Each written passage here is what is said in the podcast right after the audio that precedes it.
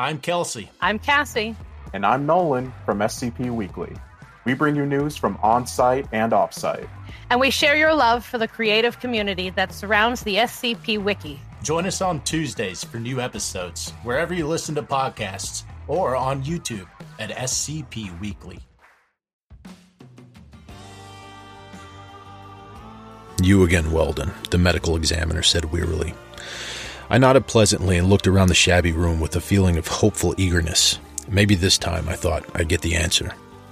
I had the same sensation I always had in these places the quavery, senile despair at being closed in a room with a single shaky chair, tottering bureau, dim bulb hanging from the ceiling, the flaking metal bed.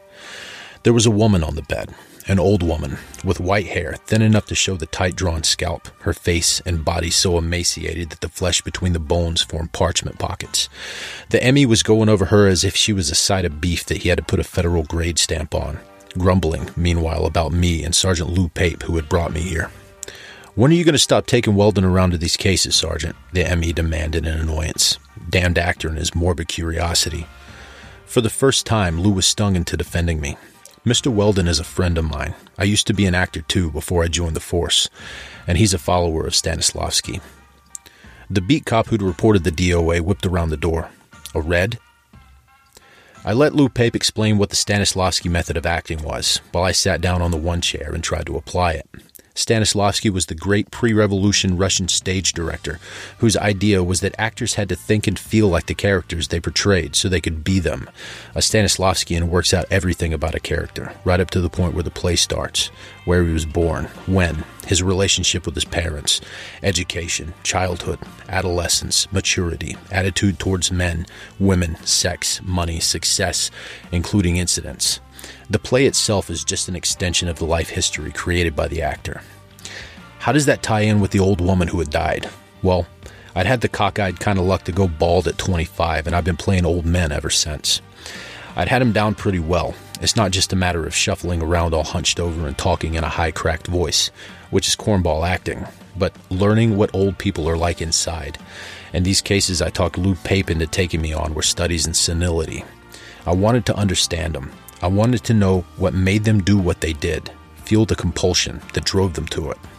The old woman on the bed, for instance, had $32,000 in five bank accounts, and she died of starvation.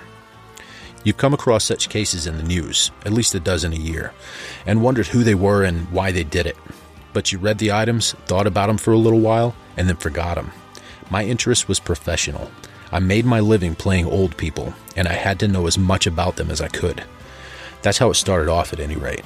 But the more cases I investigated, the less sense they made to me, until finally they were practically an obsession. Look, they almost always had around $30,000 pinned to their underwear, hidden in mattresses or parked in the bank, yet they starved themselves to death.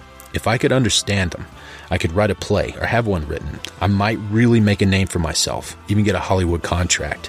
Maybe, if I could act them out as they should be acted.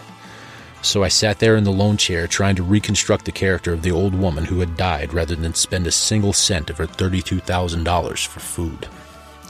Malnutrition induced by senile psychosis, the ME said, writing out the death certificate. He turned to me. There's no mystery to it, Weldon. They starve because they're less afraid of death than digging into their savings. I've been imagining myself growing weak from hunger and trying to decide that I ought to eat even if it cost me something. I came out of it and said, That's what you keep telling me. I keep hoping it'll convince you so you won't come around anymore. What are the chances, Weldon? Depends. I will when I'm sure you're right. I'm not.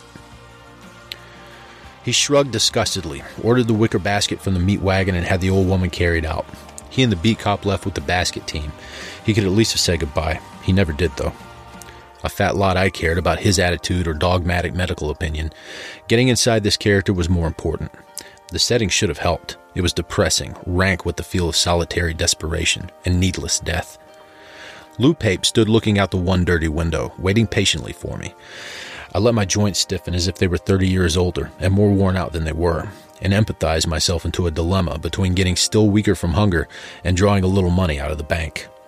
I worked at it for half an hour or so with the deep concentration you acquire when you use the Stanislavski method. Then I gave up. The ME's wrong, Lou, I said. It doesn't feel right. Lou turned around from the window. He stood there all that time without once coughing or scratching or doing anything else that might have distracted me. He knows his business, Mark, but he doesn't know old people. What is it you don't get? He prompted, helping me dig my way through a characterization like the trained Stanislavskian he was, and still would have been if he hadn't gotten so sick of the insecurity of acting that he'd become a cop. Can't money be more important to a psychotic than eating? Sure, I agreed, up to a point. Undereating, yes. Actual starvation? No. Why not? You and the ME think it's easy to starve to death. It isn't. Not when you can buy day old bread at the bakery, soup bones for about a nickel a pound, wilted vegetables that groceries are glad to get rid of. Anybody who's willing to eat that stuff can stay alive on nearly nothing a day. Nearly nothing, Lou. And hunger is a damned potent instinct. I can understand hating to spend even those few cents. I can't see going without food altogether. He took out a cigarette. He hadn't until then because he didn't want to interrupt my concentration. Maybe they get too weak to go out after old bread and meat and bones and wilted vegetables. It doesn't figure. I got up off the shaky chair. My joints now really stiff from sitting in it. You know how long it takes to die of starvation? That depends on age, health, amount of activity. Nuts, I said. It would take weeks. So it takes weeks. Where's the problem, if there is one? I lit the pipe I'd learned to smoke instead of cigarettes. Old men seem to use pipes more than anything else, though maybe it'll be different in the next generation. More cigarette smokers now, you see, and they stick to the habit unless the doctors order them to cut it out. Did you ever try starving for weeks, Lou? I asked. No, did you? In a way. All these cases you've been taking me on for the last couple of years, I've tried to be them. But let's say it's possible to die of starvation when you have thousands of dollars put away. Let's say you don't think of scrounging off food stores or working out a way of freeloading or hitting up soup lines. Let's say you stay in your room and slowly starve to death. He slowly picked a fleck of tobacco off his lip and flicked it away, his sharp black eyes poking holes in the situation I built up for him but he wasn't ready to say anything yet. There's charity, I went on. Relief, except for those who have their dough in banks where it can be checked on. Old age pension, panhandling, cadging off neighbors. He said, We know these cases are hermits. They don't make contact with anybody, even when they're starting to get real hungry. You've got something, Mark, but that's the wrong tack, he said thoughtfully. The point is that they don't have to make contact. Other people know them or about them. Somebody would check after a few days or a week the janitor, the landlord, someone in the house or the neighborhood. So they'd be found before they died. You'd think so, wouldn't you? He agreed reluctantly. They don't generally have friends, and the relatives are usually so distant they hardly know these old people and whether they're alive or not. Maybe that's what threw us off. But you don't need friends and relatives to start wondering and investigate when you haven't shown up for a while. He lifted his head and looked at me. What does that prove, Mark? That there's something wrong with these cases and I want to find out what. I got Lou to take me down to headquarters where he let me see the bank books the old woman had left. She took damn good care of them, I said. They look almost new. When you take damn good care of the most important thing in the world to you, he asked. You've seen the hordes of money the others leave. Same thing. I peered closely at the earliest entry, April 23rd, 1907, $150. My eyes aren't that bad. I was peering at the ink. It was dark, unfaded. I pointed it out to Lou from not being exposed to daylight much, he said. They don't haul out the bank books or money very often, I guess. And that adds up for you? I can see them being psychotics all their lives, but not senile psychotics. They hoarded Mark. That adds up for me. Funny, I said, watching him maneuver his cigarette as if he loved the feel of it, drawing the smoke down and letting it out in plumes of different shapes, from rings to slender streams. What a living he can make doing cigarette commercials on TV. I can see you turn into one of those cases, Lou. He looked startled for a second, but then he crushed out the butt carefully so he could watch it instead of me. Yeah? How so? You've been too scared by poverty to take a chance. You know you could do all right acting, but you don't dare give up this crummy job. Carry that far enough and you try to stop spending money, then cut out eating, and finally wind up dead of starvation in a cheap room. Me? I'd never get that scared of being broke. At the age of 70 or 80? Especially then. I'd probably tear loose for a while and then buy into a home for the aged. I wanted to grin, but I didn't. He'd proved my point. He'd also shown that he was as bothered by these old people as I was. Tell me, Lou, if somebody kept you from dying, would you give him any dough for it, even if you were a senile psychotic? I could see him using the Stanislavski method to feel his way to the answer. He shook his head. Not while I was alive. Will it, maybe? Not give it. How would that be as a motive? He leaned against the metal filing cabinet. No good, Mark. You know what a hell of a time we have tracking down relatives to give the money to, because these people don't leave wills. The few relatives we have are always surprised when they get their inheritance. Most of them hardly remember dear old whoever it was that died and left it to them. All the other estates eventually go to the state treasury unclaimed.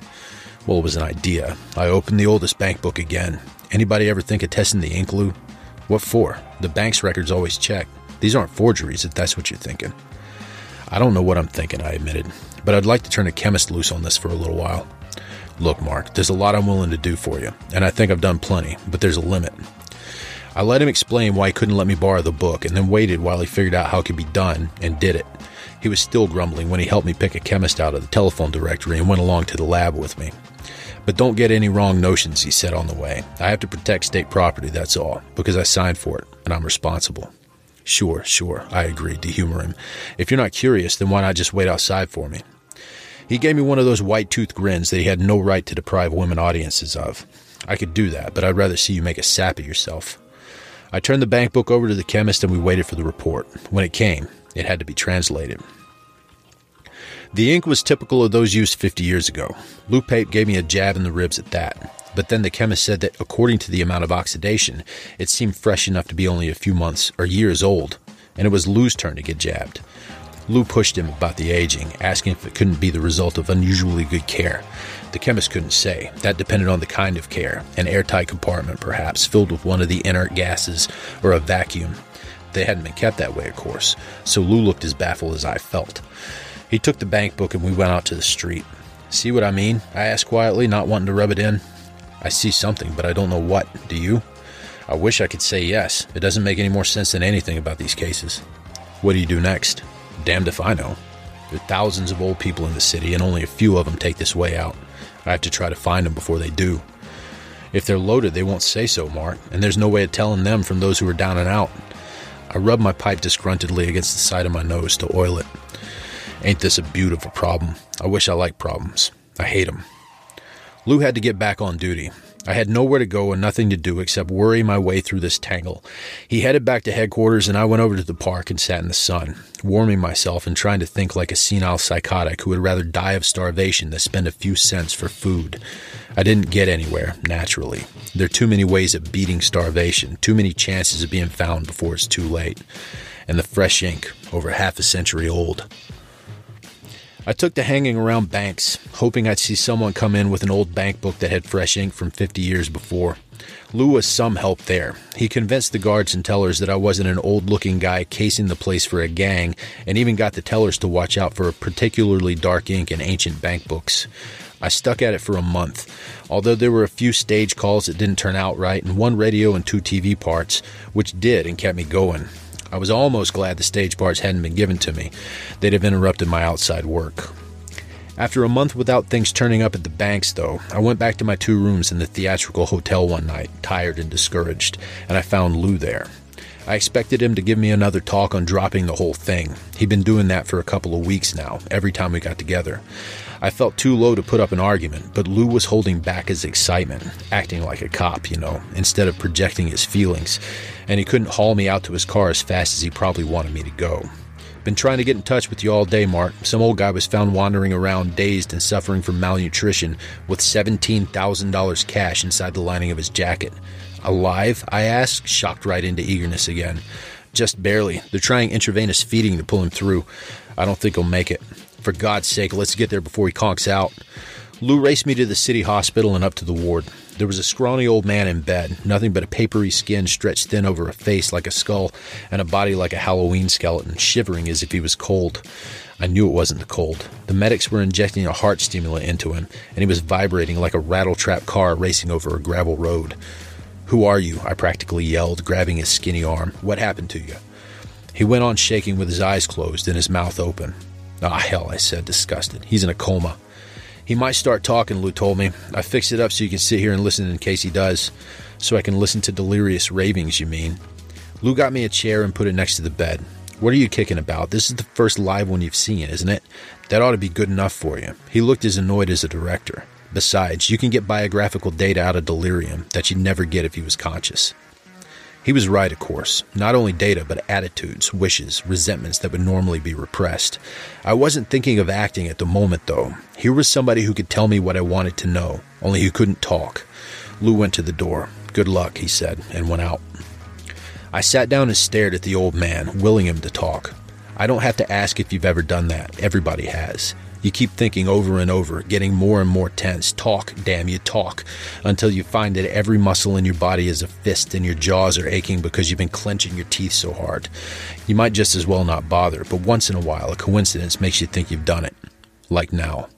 The old man sort of came to. That is, he opened his eyes and looked around without seeing anything, or it was so far away and long ago that nobody else could see what he saw. I hunched forward on the chair and willed harder than ever. Nothing happened. He stared at the ceiling and through and beyond me. Then he closed his eyes again, and I slumped back, defeated and bitter. But that was when he began talking. There were a couple of women, though they might have been little girls in his childhood, and he had his troubles with them. He was praying for a toy train, a roadster to pass his tests, to keep from being fired, to be less lonely, and back to toys again. He hated his father, and his mother was too busy with church bazaars and such to pay much attention to him. There was a sister. She died when he was a kid. He was glad she died, hoping maybe now his mother would notice him, but he was also filled with guilt because he was glad. Then somebody, he felt, was trying to shove him out of his job. The intravenous feeding kept dripping into his vein, and he went on rambling. After 10 or 15 minutes of it, he fell asleep. I felt so disappointed that I could have slapped him awake, only it wouldn't have done any good. Smoking would have helped me relax, but it wasn't allowed, and I didn't dare go outside for one for fear he might revive again, and this time come up to the present. Broke, he suddenly shrieked, trying to sit up. I pushed him down gently, and he went on in frightful terror. Old and poor, nowhere to go, nobody wants me, can't make a living, read the ads every day, no jobs for old men. He blurted through weeks, months, years, I don't know, of fear and despair, and finally he came to something that made his face glow like a radium dial. An ad. No experience needed, good salary. His face got dark and awful. All he added was El Greco, or something that sounded like it, and then he went into terminal breathing. I rang for the nurse and she went for the doctor. I couldn't stand the long moments when the old man's chest stopped moving, the abrupt, frantic gulps of air followed by no breath at all. I wanted to get away from it, but I had to wait for whatever more he might say. It didn't come. His eyes fogged and rolled up, and he stopped taking those spasmodic, strangling breaths. The nurse came back with the doctor, who felt his pulse and shook his head. She pulled the blanket over the old man's face. I left, feeling sick. I'd learned things I already knew about hate and love and fear and hope and frustration. There was an ad in it somewhere, but I had no way of telling if it had been years ago or recently, and a name that sounded like El Greco. That was a Spanish painter of four or five hundred years ago. Had the old guy been remembering a picture he'd seen? No. He'd come up at least close to the present. The ad seemed to solve his problem about being broke, but what about the $17,000 that had been found in the lining of his jacket? He hadn't mentioned that. Of course, being a senile psychotic, he could have considered himself broke even with that amount of money. None coming in, you see. That didn't add up either. His was the terror of being old and jobless. If he'd had money, he would have figured out how to make it last, and that would have come through in one way or another. There was the ad, there was his hope, and there was this El Greco, a Greek restaurant maybe, where he might have been bumming his meals. But where did the $17,000 fit in? Lou Pape was too fed up with the whole thing to discuss it with me. He just gave me the weary eye and said, You're riding this too hard, Mark. The guy was talking from fever. How do I know what figures and what doesn't when I'm dealing with insanity or delirium? But you admit there's plenty about these cases that doesn't figure. Sure. Did you take a look at the condition the world is in lately? Why should these old people be any exception? I couldn't blame him. He pulled me in on the cases with plenty of trouble to himself, just to do me a favor, and now he was fed up. I guess it wasn't even that. He thought I was ruining myself, at least financially, and maybe worse, by trying to run down the problem. He said he'd be glad to see me any time and gas about anything or help me with whatever might be bothering me, if he could, but not these cases anymore. He told me to lay off him, and then he left me on my own. I don't know what he could have done, actually. I didn't need him to go through the want ads with me, which I was doing every day, figuring there might be something in the ravings about an ad. I spent more time than I liked checking those slanted at old people, only to find they were supposed to become messengers and such. One brought me to an old brownstone five story house in the East 80s. I got online with the rest of the applicants. There were men and women, all decrepit, all looking badly in need of money, and waited my turn. My face was lined with collodion wrinkles, and I wore an antique shiny suit and rundown shoes. I didn't look more prosperous or any younger than they did. I finally came up to the woman who was doing the interviewing. She sat behind a plain office desk down in the main floor hall, with a pile of application cards in front of her and a ballpoint pen in one strong, slender hand. She had red hair with gold lights in it, and eyes so pale blue they would have seemed the same color as the whites if she'd been on the stage. Her face would have been beautiful except for her rigid control of expression. She smiled abruptly, shut it off just like that, looked me over with all the impersonality and penetration of an x ray from the soles to the bald head, exactly as she'd done with the others. But that skin, if it was as perfect as that all over her slim, stiffly erect, proudly shaped body, she had no business off the stage. Name, address, previous occupation, social security number, she asked in a voice with good clarity, resonance, and diction. She wrote it all down while I gave the information to her. Then she asked me for references, and I mentioned Sergeant Lou Pape. Fine, she said. We'll get in touch with you if anything comes up. Don't call us, we'll call you. I hung around to see who'd be picked. There was only one, an old man, two ahead of me in the line, who had no social security number, no references, not even any relatives or friends she could have checked up on him with. Damn, of course, that's what she wanted. Hadn't all the starvation cases been people without social security references, either no friends and relatives or those they lost track of? I'd pulled a blooper, but how was I to know until too late? Well, there was a way of making it right. When it was good and dark that evening, I stood on the corner and watched the lights in the brownstone house. The ones on the first two floors went out, leaving only those on the third and fourth, closed for the day, or open for business. I got into a building a few doors down by pushing a button and waiting until the buzzer answered, then racing up to the roof while some man yelled down the stairs to find out who was there. I crossed the tops of two houses between and went down the fire escape. It wasn't easy, though not as tough as you might imagine. The fact is that I'm a whole year younger than Lou Pape, even if I could play his grandpa professionally. I still have muscles left, and I used them to get down the fire escape at the rear of the house. The fourth floor room I looked into had some kind of wire mesh cage and some hooded machinery. Nobody there. The third floor room was the redhead's. She was coming out of the bathroom with a terry cloth bathrobe and a towel turban on when I looked in. She slid the robe off and began dusting herself with powder. That skin did cover her. She turned to move toward a vanity against the wall that I was on the other side of. The next thing I knew, the window was flung up and she had a gun on me. Come right in. Mr. Weldon, isn't it? she said in that completely controlled voice of hers. One day her control would crack, I thought irrelevantly, and the pieces would be found from Dallas to North Carolina. I had an idea you seemed more curious than was justified by a help wanted ad. A man my age doesn't get to see many pretty girls, I told her, making my own voice crack pathetically in a senile whinny. She motioned me into the room. When I was inside, I saw a light over the window blinking red. It stopped the moment I was in the room. A silent burglar alarm. She let her pale blue eyes wash insolently over me. A man your age can see all the pretty girls he wants to. You're not old. And you use a rinse, I retorted. She ignored it. I specifically advertised for old people. Why did you apply? It had happened so abruptly that I hadn't had a chance to use the Stanislavski method to feel old in the presence of a beautiful nude woman. I don't even know if it would have worked. Nothing's perfect. I needed a job awful bad, I answered sullenly, knowing it sounded like an ad lib. She smiled with more contempt than humor. You had a job, Mr. Weldon. You were very busy trying to find out why senile psychotics starved themselves to death. How did you know that? I asked, startled. A little investigation of my own. I also happen to know you didn't tell your friend Sergeant Pape that you were going to be here tonight. That was a fact, too. I hadn't felt sure enough that I'd found the answer to call him about it. Looking at the gun in her steady hand, I was sorry I hadn't.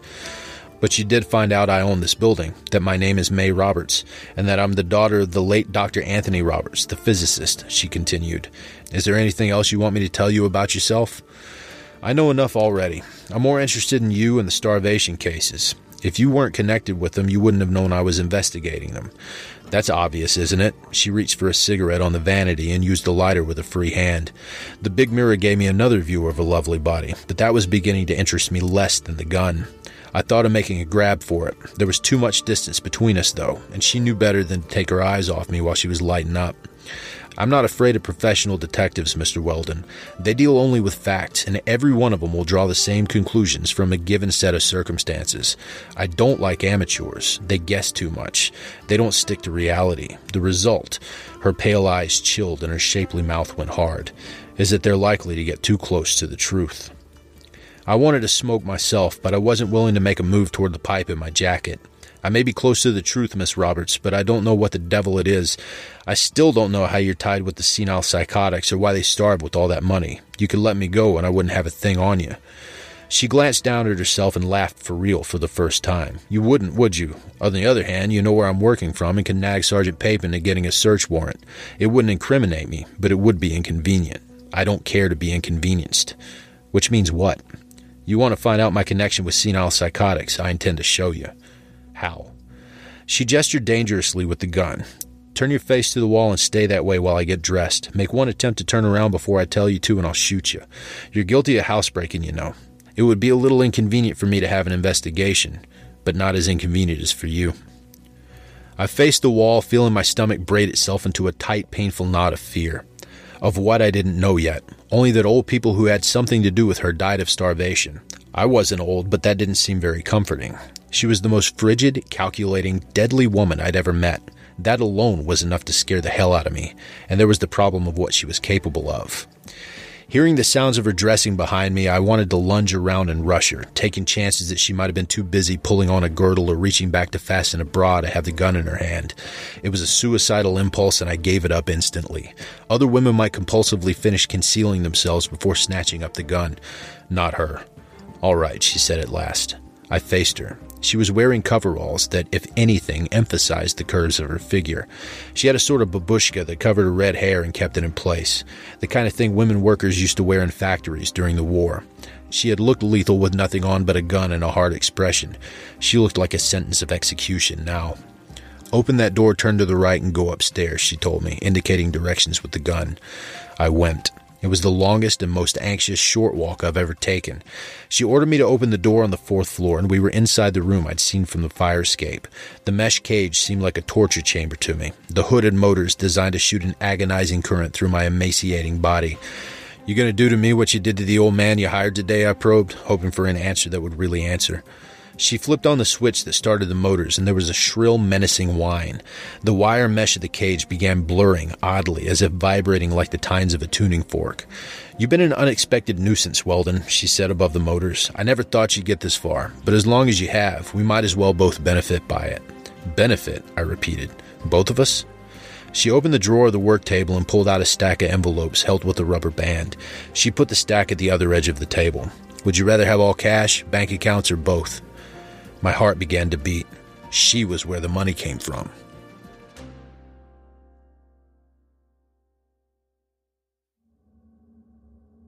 Thank you for listening to this podcast. If you like what you hear, head over to my Patreon at patreon.com slash Kelsey narrates and help support me by becoming a patron for as little as $3 a month.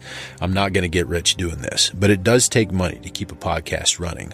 All patrons get early access to every episode I publish. This ebook is for the use of anyone anywhere at no cost and with almost no restrictions whatsoever.